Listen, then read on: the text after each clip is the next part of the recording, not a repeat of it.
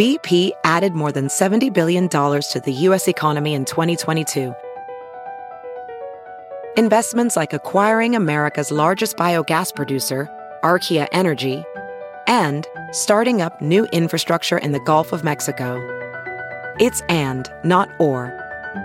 See what doing both means for energy nationwide at bp.com slash investing in America.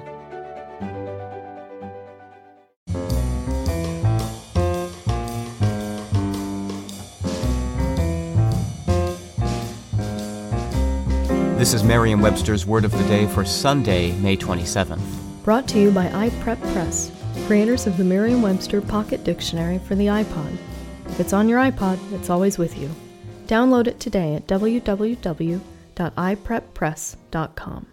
The word of the day for May 27th is flim-flam, spelled as one word, F-L-I-M, F-L-A-M. Flim-flam is a verb that means to deceive or to trick, as in this sentence, Mrs. Grayson was one of several people in the neighborhood who were flim-flammed into donating money to the phony charity. English is full of words concerned with trickery and deception, ranging from the colorful flim-flam, bamboozle, and hornswoggle to the more mundane deceive, mislead, and delude. Flim-flam first entered English as a noun meaning deceptive nonsense in the second half of the 1500s, and later a sense meaning deception or fraud developed. The verb use didn't show up until well into the next century. In addition to general deceiving and tricking, the verb flimflam is often used specifically to refer to swindling someone out of money.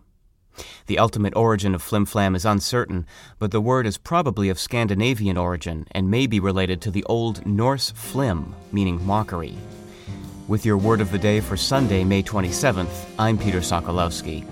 For more information, visit Merriam Webster online at www.merriam-webster.com.